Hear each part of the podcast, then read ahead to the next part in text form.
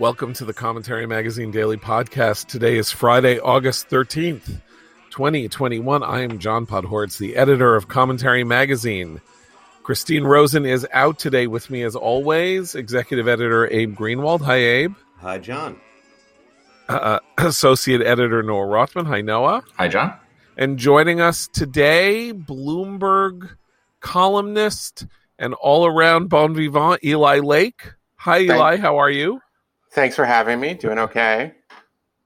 So, uh, uh, we love having Eli uh, on uh, about about any subject. Uh, today, however, uh, is a uh, distressing subject and an entirely predictable subject. Unfortunately, since we predicted it, and I think Eli predicted it, and anybody with a sense of history and eyes to see and ears to hear uh, could have predicted um, the imminent collapse of the government in Afghanistan, uh, uh, well ahead, by the way, of the August 31st uh, deadline placed. I guess it's not precisely an August 31st deadline placed by Joe Biden on the uh, departure of all U.S. forces, except for a small force that was supposed to protect the embassy or something.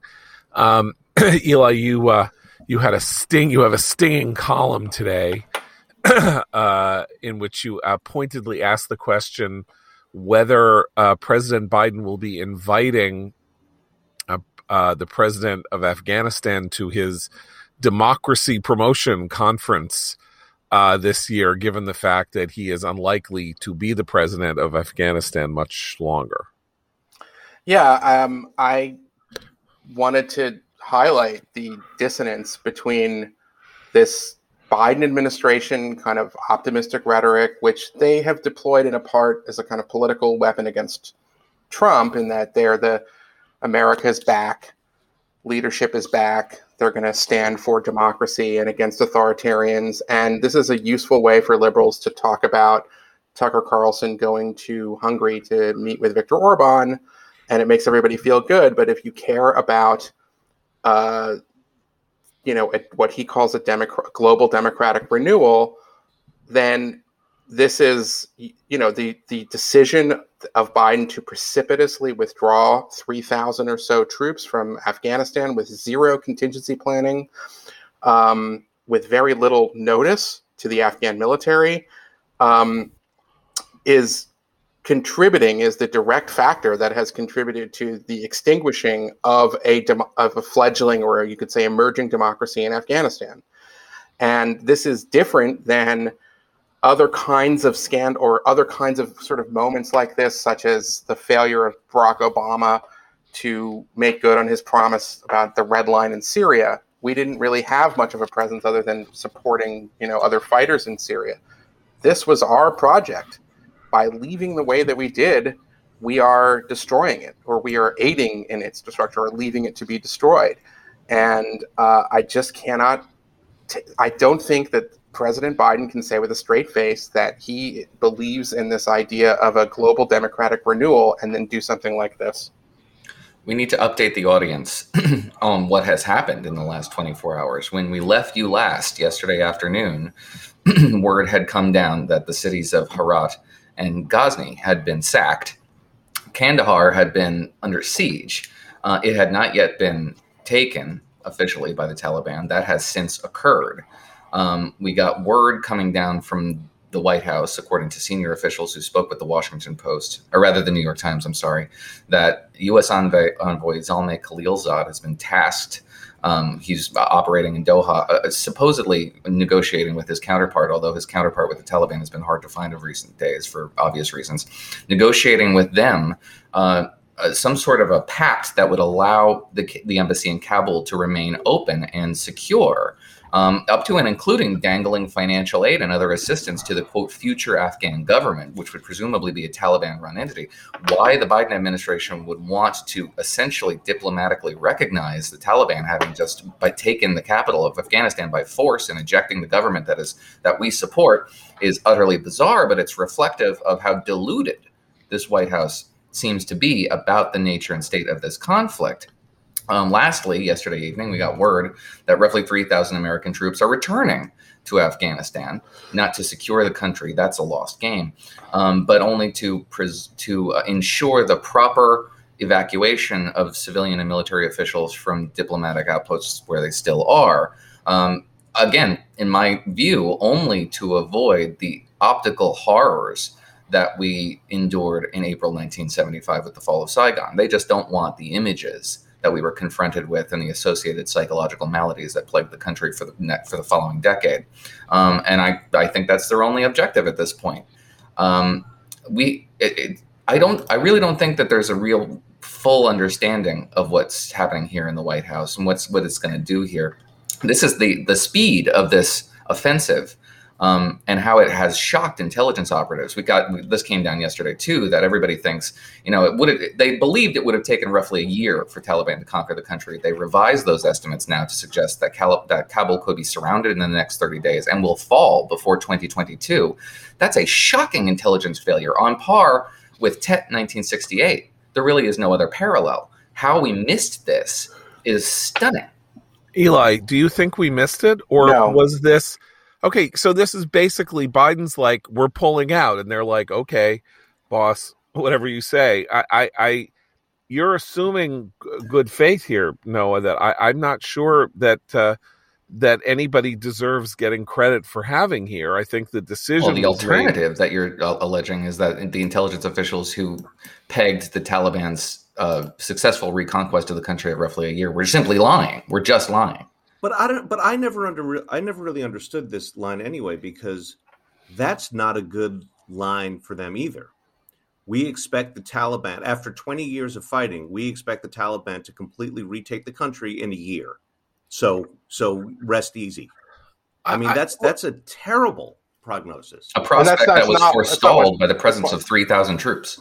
That's not what Biden was saying either as of couple weeks ago, he was saying he doesn't think that Kabul will fall. You know that there's many more Afghan forces. They have superior weapons. He gave that ridiculous press conference a few weeks ago. Um, the the bottom line is this: unfortunately, um, the intelligence community is so vast, such a bureaucracy that you can produce estimates to pretty much say what you want. There are plenty of analysts who were predicting that there would be um, that the government would be in serious peril anyone who the military who was observing the haphazard way in which this was made. I mean, it's important to go back a little bit and to remember that you know Trump left Biden with a terrible kind of pseudo deal with the Taliban, which the Taliban was not abiding by, and that Biden should have just said the Taliban isn't agreeing to it, so we're not going to agree to it.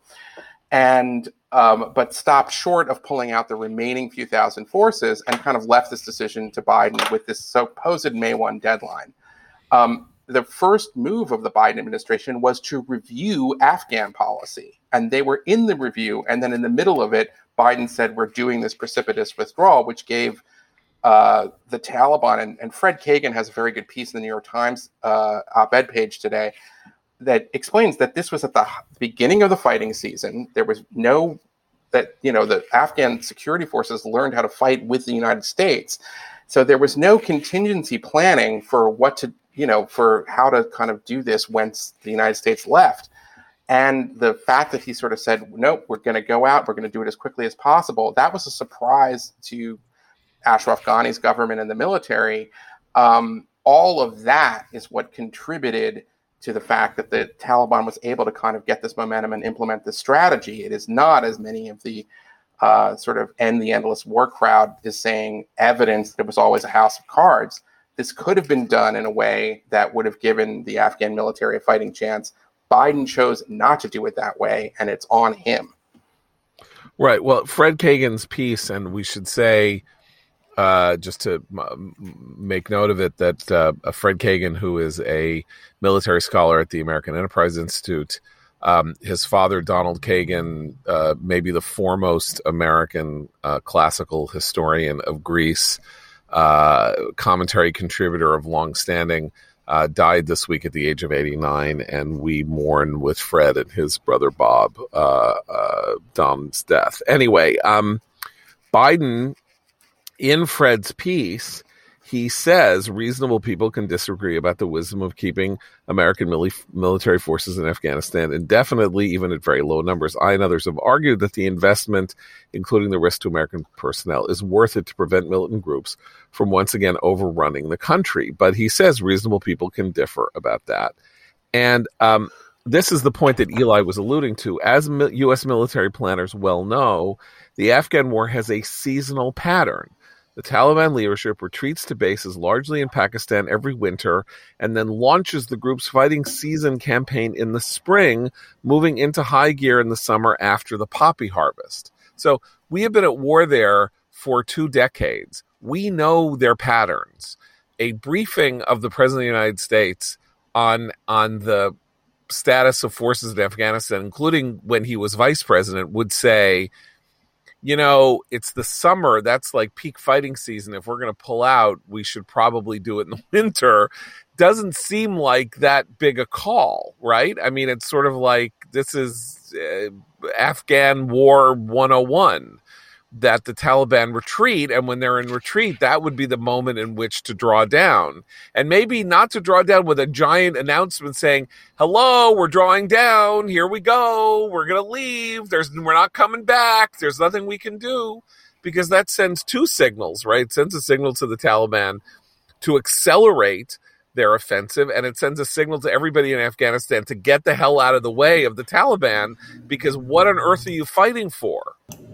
What, yeah, what, but Joe Biden has the soul of a poet, not really that of a strategist, right? So what he wanted was the big celebration on September 11th. He thought the 20 year anniversary would have been a great optical event for him to get out of Afghanistan, which means pulling out in the summer.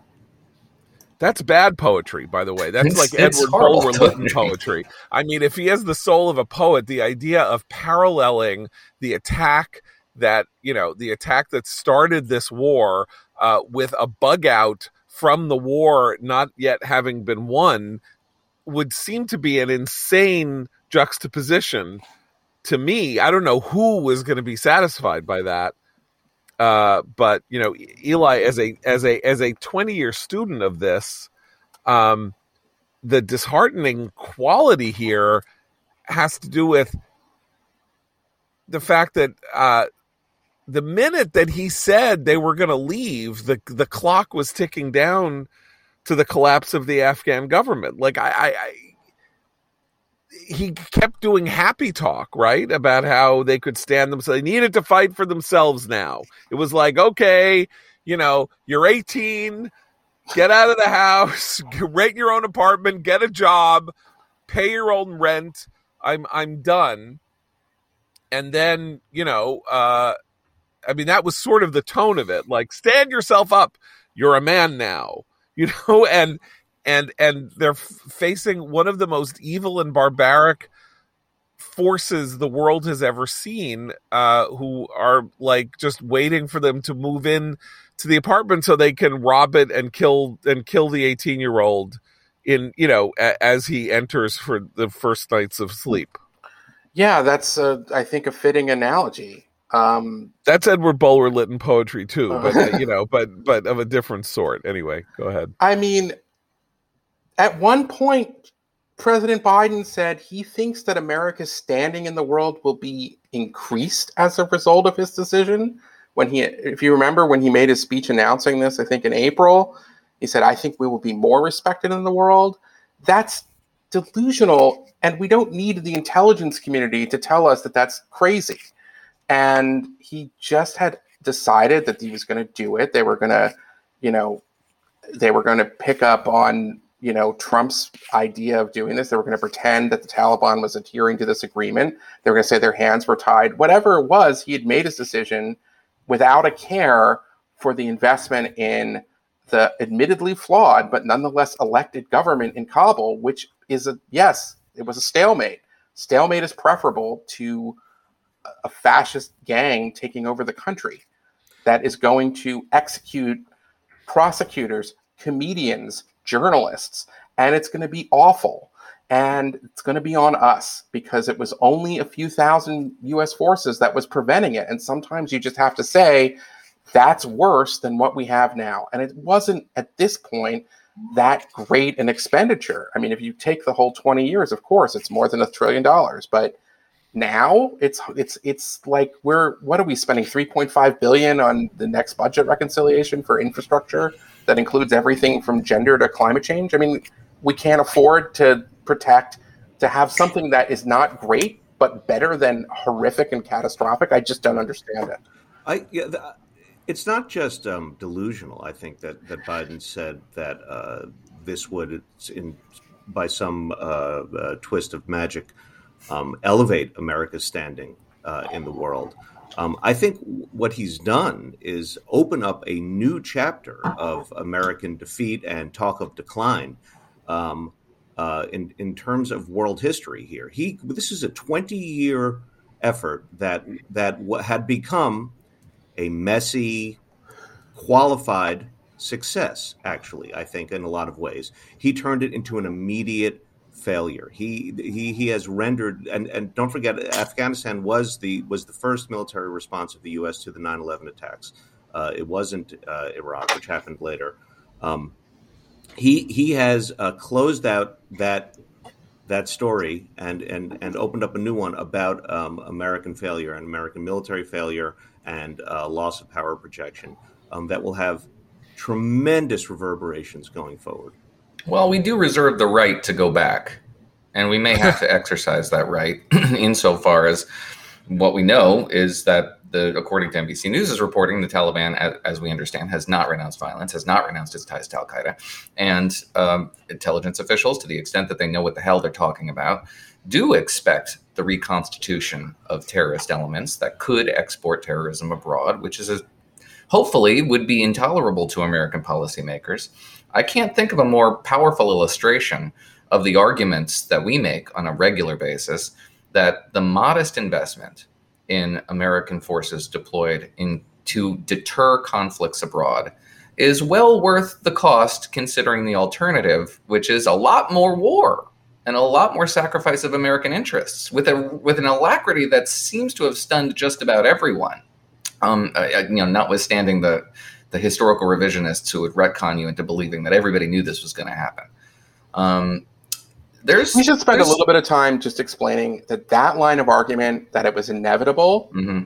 is crap, pure crap, because it hadn't happened until we decided to leave the way that we did. Oh, and so the way that we did. Don't believe your lying eyes. Don't believe what's happened in the last few months because it was always going to happen. We can assure you. I mean, it's just nonsense, and um, it should be swatted down. And and you know, to a certain extent, part of the blame here is that I think that Biden understood, as anybody who's a political observer understands, that the Republican Party is no longer going to be a bulwark against this kind of surrender and retreat. And that because Trump wanted it and, the, and Trump's the leader of the party, that you have some very good people like Tom Cotton, but this is no longer the George W. Bush, John McCain Republican Party. It's the Donald Trump Party. And so he was able to do this, and he really only had to contend with a few Republicans and a few Democrats with of conscience and, and people inside the military and the, you know, sort of, you know, inside the national security bureaucracy. But that's it. He did not have a another opposition party to sort of check him in this way, the way that Obama had in you know in, in 2008 2009 maybe but this That's, is something of a wake-up call briefly.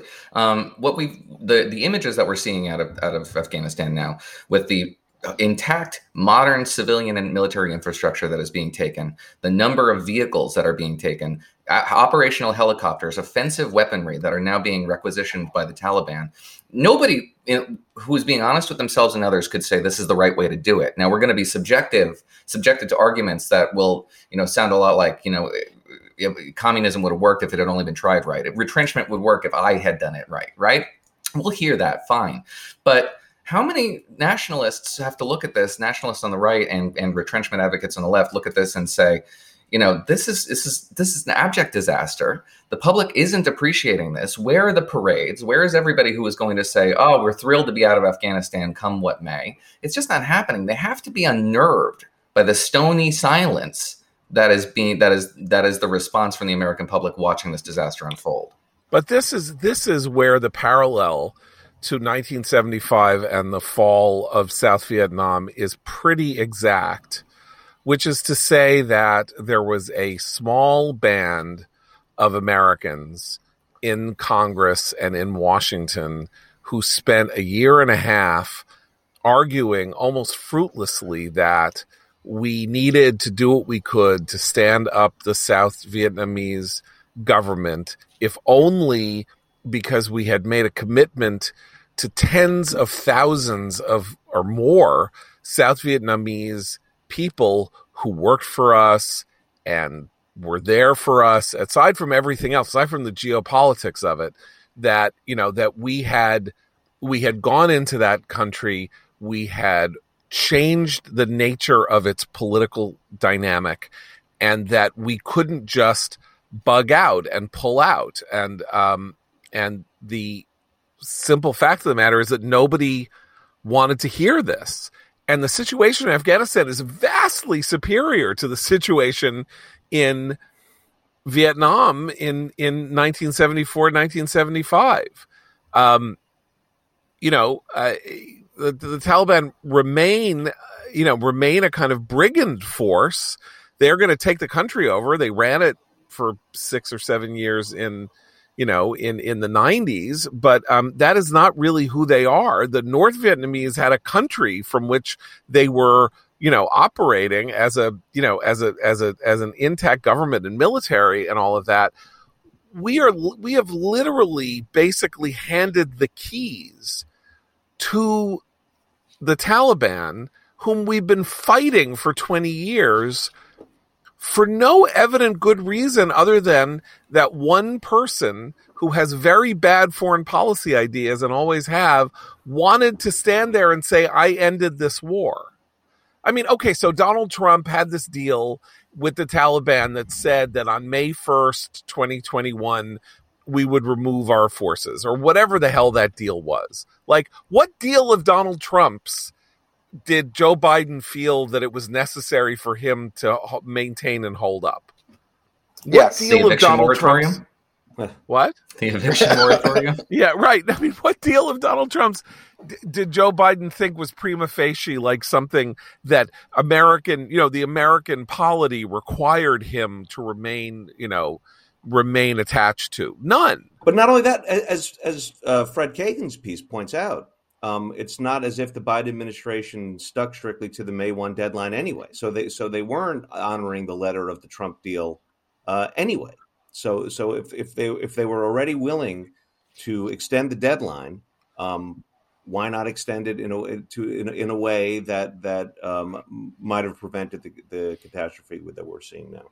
I mean, way, I, would ar- yeah, I would argue that the U.S. retreat from Vietnam was not as bad as what we're seeing right now, because at least then you had President Ford and Henry Kissinger pleading with Congress not to cut off all the funds and everything like that at least there was like an effort. There was an orderly transition that over three years to get the U.S. out of South Vietnam. It wasn't. It wasn't done this way. There was a chance that you could have, you know, you know, had some, you know, economic assistance to South Vietnam. It was really the the radical, was the Democratic Party in Congress after the Watergate elections that did this. This is the president of the United States who has decided that it doesn't matter. I mean, all these stories now are like he's resolute in his position. He thinks he did the right thing. What? You are? You're not you're impervious to like anything that's going to happen, especially since he was saying before that he didn't think Kabul was going to fall. It wasn't like I'm prepared to accept whatever comes. I know it's sad, but this is what we got to do. It was I don't think it's going to happen. They have more weapons. They're more, they're the Afghan military is bigger than the Taliban. You know, I, I don't want to hear all these Cassandras. Well, it's happening now, Mr. President, and he's still resolute in his decision. I mean, I don't know what to say about that other than that he he's lost his fastball, curveball, and changeup. I don't know what the hell's going on. The um, Speaker of the he's House always had has, he has always had horrible foreign policy ideas. True. And now, and every one of his idiot foreign policy ideas was blocked by people at the table rolling their eyes and changing the subject. And now no one can do that. Right. Because he's the guy at the top. Let's split Iraq into three. Let's split Afghanistan into three. Let's split, you know, I don't know, let's split Tajikistan. Who knows what the hell nonsense he blathered at the, at the, you know, in the sit room of the National Security Council when he was vice president. We know the kinds of nonsense ideas that he promulgated when he was in, in the Senate. He has terrible foreign policy instincts, and he now is the guy who can say resolutely, we are going to follow through. Finally, I get to put one of my ideas in practice. Let's pull out of Afghanistan on September 11th. But you what know, a Jo- great John, idea! John, that's not even his idea. His idea in the Obama administration was to have the force structure that we have now in Afghanistan, or had Mhm. in Afghanistan, and have mainly just a counterterrorism force, and keep them in sort of the ministries in a very small footprint. It was, and he was against the surge. But Right. his position ten years ago was not just bug out. It was, yeah, we'll have a small force there to deal with Al Qaeda and other Well, terrorists. we'll have a small force there, and we'll somehow magically and mysteriously divide the country. yeah, right, and we'll divide into- and create and and you know like like Sykes-Picot, we were just going to redraw the map of Afghanistan with a snap of our fingers and change, you know, this this um, extremely difficult, extremely strange, but uh, country that has been a country for you know 150 years that no colonial power could really get their hands around and say okay we came in we've been here for 10 years we're just going to turn it into 3 that's that's that's what we can But do this is- magically. this the is what we brits couldn't handle it the russians couldn't handle it nobody can handle it clearly it turns out that we can't handle it either but We can. This is that's nonsense. We No, had, I this is we had we the can't. Biden model. We had the Biden model. We had a small footprint. We had we were what we were doing there was operating drone strikes from behind uh, you know bases in in Bagram. We weren't on the ground ex- executing combat operations. The last combat fatality was in February of 2020. We had a very small footprint that existed only as a deterrent against this sort of thing and successfully deterred precisely what we're seeing here by their mere presence alone. Uh, Right. leaving and, and operating over the horizon strikes as we have have proven insufficient to achieve the mission that they want to achieve which is to keep this the, this government alive. But this is it was and and the apathy of the general public the general indifference toward this conflict not hatred of it which is the assu- the assumption on the part of people who are who are retrenchment advocates right and left but just general kind of indifference toward it makes sense because it wasn't producing any casualties. It was a very low cost conflict to prevent this sort of thing. And now you have as i was about to say the speaker of the house calling for for hearings now and all members briefing classified briefing on what's happening in 11 days by the way. God knows where we're going to be by 23rd of august but that's what she wants. But that speaks to the kind of simmering political crisis that this is becoming nobody anticipated in the sophisticated set that anybody in this in this country with a with a with a, a, significant consist- constituency would be anything other than thrilled to wash their hands of this conflict and that is not happening the opposite is happening they're sensing a lot of discomfort and a profound regret and i sense it too and it's not what they expected I, I I hope you're right. I I don't really think that you're right. I think I think that uh, Biden is probably more right than wrong that he can get away with this. The question is what happens now, not what's happened so far. I mean, what happens over the next 6 months? What happens when there are hangings in a stadium? you know, on cranes of people who are called, you know, collaborators or what. What happens when the schools, when all the girls in school are summarily kicked out of school and uh, forced into burqas? What what happens then? What what will what will it? How will Americans respond when the Taliban take over and then do what the Taliban do? What happens? I- what happens when there are intelligence reports of terrorist groups reconstituting in Afghanistan, planning planning operations? Right. Well, that and that's okay. So uh, we basically have two different issues here. One of which is we threw this away, and and and a and a regime uh, of of of unmitigated evil we have basically you know surrendered the country to, and they're gonna the first thing they're gonna do is do the evil that they do. The second part, which goes directly to U.S. national security interests and homeland security, is what are they going to do to punish us specifically for having done what we have done to them over the last 20 years? What form will that take? And the one thing I think we can say is we don't really know what form that will take. We don't really know what kinds of capabilities they might be able to access uh, in terms of groups they might host and new techniques for disruption that are different from Al Qaeda's, you know, spectacular attack system. I mean, there are way many more things that are just as unnerving to people, oddly enough, as you know, as the Twin Towers falling. You know, what if everybody's bank account is drained? I don't know. I mean, I'm just sort of, you know, thinking aloud. But you know, there are there are a thousand different ways uh, to do terrorism now that didn't exist in in in 2001.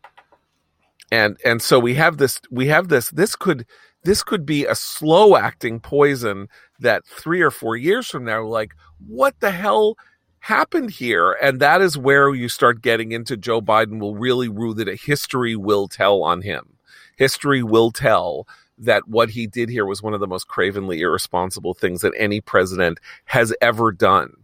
Um, yeah. President, you know, like, right? I mean, I mean, if you think about it, in the '90s before 9/11, what was the big regret of the of of the Clinton administration? It was slow to act in Bosnia, and it was the failure to prevent a genocide in Rwanda. It was the failure to take action in other parts of the world to stop these tragedies. It started a whole element of kind of liberal internationalism associated with Samantha Power, of the idea that the United States has an obligation for genocide prevention. What we've done here is a form of, at the very least, unmitigated massacre enabling, if not genocide enabling. It's different than failing to act to prevent something terrible. We have precipitated the horror. And so, from this kind of all this humanitarianism that we associate with liberal internationalism over the past 25 years. What do they say about this? It is our action that has precipitated it. We are the catalyst of the horror that is about to come. And, uh, you know, where it's it, and in my view, that is categorically worse than failing to act in Syria or failing to act in Rwanda, as much as I criticize those decisions, uh, you know, for different reasons. This is worse. And that we will see, we are seeing right now, and we will see it get worse and worse and worse. And, you know, like if they have that democracy summit in December, uh, you know, it will be a farce. It will, it will really be awful if they do that because we will be seeing the repercussions in Afghanistan then, and it'll just be terrible. Look, the central thing about 9 11 was nothing like 9 11 had ever happened before. And so you have that right albert and roberta wohlstetter idea that you know in retrospect you could look at this and say well they got this they got this report uh, intelligence report on august 6th that said al-qaeda determined to ta- attack inside the united states uh, just as we had intelligence that suggested that there was going to be some kind of japanese attack on american interests. But until it happens you it's actually not thinkable. Like it's thinkable and there are visionaries who can think about it but it's impossible for people to respond to that which is totally unprecedented the problem now is that nothing that the taliban do from here on in is in remotely unprecedented right? They they they housed Al Qaeda, which did 9/11. They destroyed the statues of Buddha that had stood for 1500 years. They they they tormented women. They hung people in public. They hanged, they were they were grotesque and awful and psychotic to their own people and then they they they pervade this evil upon the world and Biden will have no refuge in the Wohlstetter argument that until something really happens, um, the notion of acting to prevent to prevent it is just too hard for the mind to grasp. And that's the real difference here that will give Biden absolutely no place to hide, no shade, no no ability to say I tried or I was, you know, thought I was doing wrong or whatever. Um, uh, all of that may or may not be true. I mean, about what what Biden was really is really intending here, but that is just the that is just the fact of the matter. Um, so let me just pull back and talk to you a little bit about Dan Senor's post Corona podcast. You've heard me talk about it before. Uh, uh, Dan, a contributor commentary, member of commentary's board, uh, uh, a banker, an investor, a an intellectual, author of Startup Nation, created this podcast to try to examine what the circumstances would be economically, socially, politically, and spiritually, even uh, in the wake of the end of the pandemic. And he has two episodes out that I want to commend to you. One I talked to you about last week. That is his interview with Mohamed El-Erian uh, former uh, number two at PIMCO, former head of the Harvard Hedge Fund, uh, president of Queens College at Cambridge, one of the world's foremost economists, uh, who sounds the clarion call on fears about inflation, which he believes, which he believes is a greater threat than people in Washington have yet really come to understand. And as we got numbers this week suggesting that on the producer price index level of inflation, Inflation went up almost 8% uh, in July year to year. That is an astounding growth. That is that is like 1970s. We're approaching 1970s level uh, inflationary spiral here, and uh, you got to listen to this because you know more fecklessness from the Biden administration in dealing with and handling inflation. Their new idea is to you know beg OPEC to to pump more gas so that gas prices go down, as though the problem here is not systemic across the economy in terms of labor shortages and uh, supply chain problems and all that. So that's the Mohamed El-Erian podcast. Uh, today, he drops a new one with Matthew Pottinger, uh, the former uh, Deputy National Security Advisor. And that is a conversation about China in which he and Pottinger talk about uh, what China is up to, what we know about how China is dealing with the Delta variant, and there are very interesting and weird stories coming out of China, Beijing shutting down its airport over a health incident that we don't really understand. We still don't know how many people in China perished from the original coronavirus or whether or not their lockdown strategy was successful or unsuccessful. Um, and I think also uh, important element of this conversation is that China is now cracking down massively on its own tech companies, which of course have been a a source of uh, have uh, there's been a lot of American investment and hope and interest in the Chinese tech companies like Alibaba and others, and the uh, the government is really cracking down on them and trying to make sure they don't provide or present some kind of rival political power base. This is a fascinating conversation with Matthew Pottinger. The previous one with Mohamed El-Erian. That's Dan Senor's post Corona podcast. Go get it on Apple Podcasts, Google Play, Stitcher, or wherever you listen to your podcasts. Um, so we were talking yesterday uh, about uh, the squad and the budget and the infrastructure bill and the reconciliation package. And I said that, you know, there was an interesting squeeze going on because the squad says no infrastructure bill without the budget bill.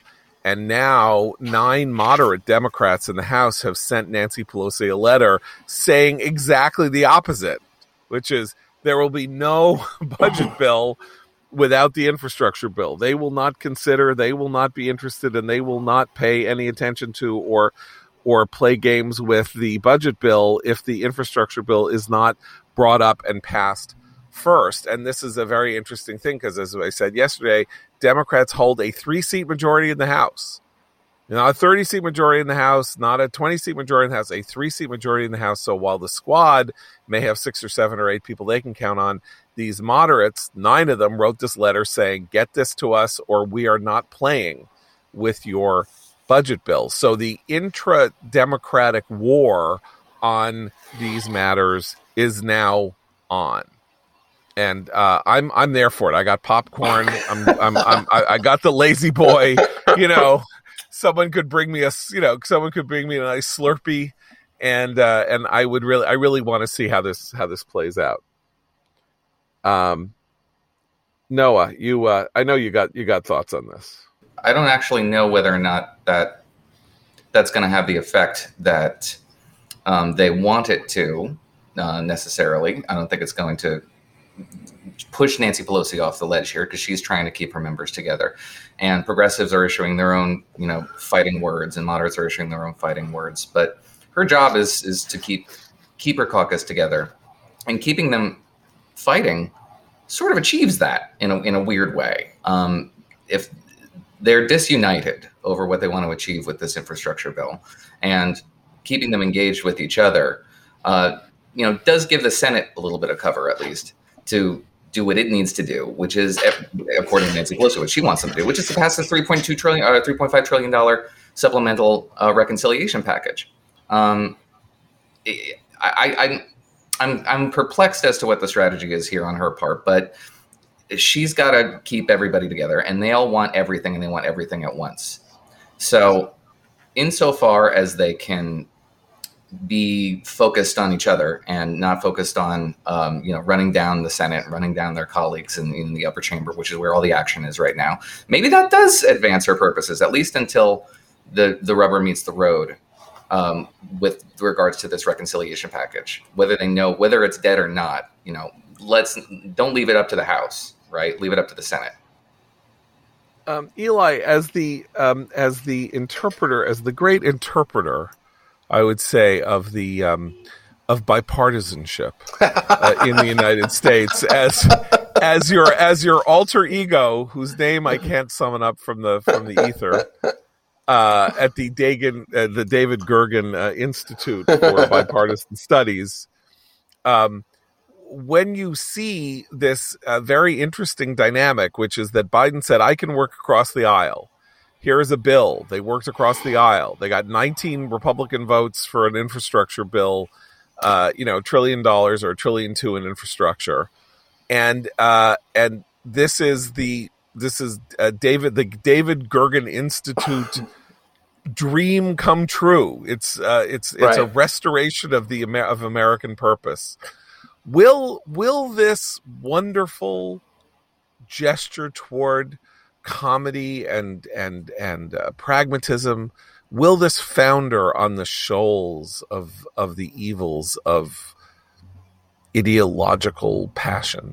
Well it's it's okay so so a, a, serious answer to that question is there's an interest there's another dynamic that's going on which is that in a way you'd think that if you if trump was if, if you want to sort of say that trump believes in you know kind of a new populist right, why would he chastise Republicans for voting for the infrastructure bill? He was trying to do infrastructure himself. This is part of the new right where we're no longer worried about you know budget deficits and penny pinching and things like that and we have to spend on these infrastructure and that's good for a similar dynamic is on the left which is that even though the squad is in this kind of holdout that they need to get the 3.5 billion in addition to the infrastructure and it all has to be part of one thing um, there's a contingent of their kind of base that was for bernie that already considers them total sellouts for failing to demand a Medicare for all, for all vote, you know, as a condition of voting for Nancy Pelosi as Speaker.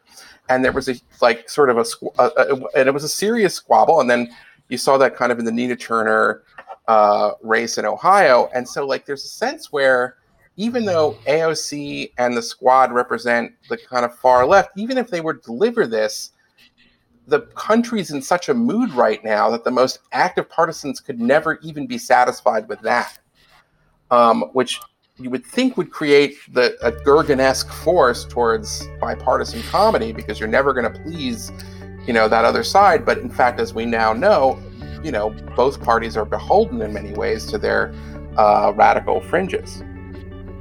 Uh, anyway, uh, it's great to have you. Uh, and for uh, Abe and Noah and the absent Christine Rosen, I'm John Podhoretz. Keep the candle burning.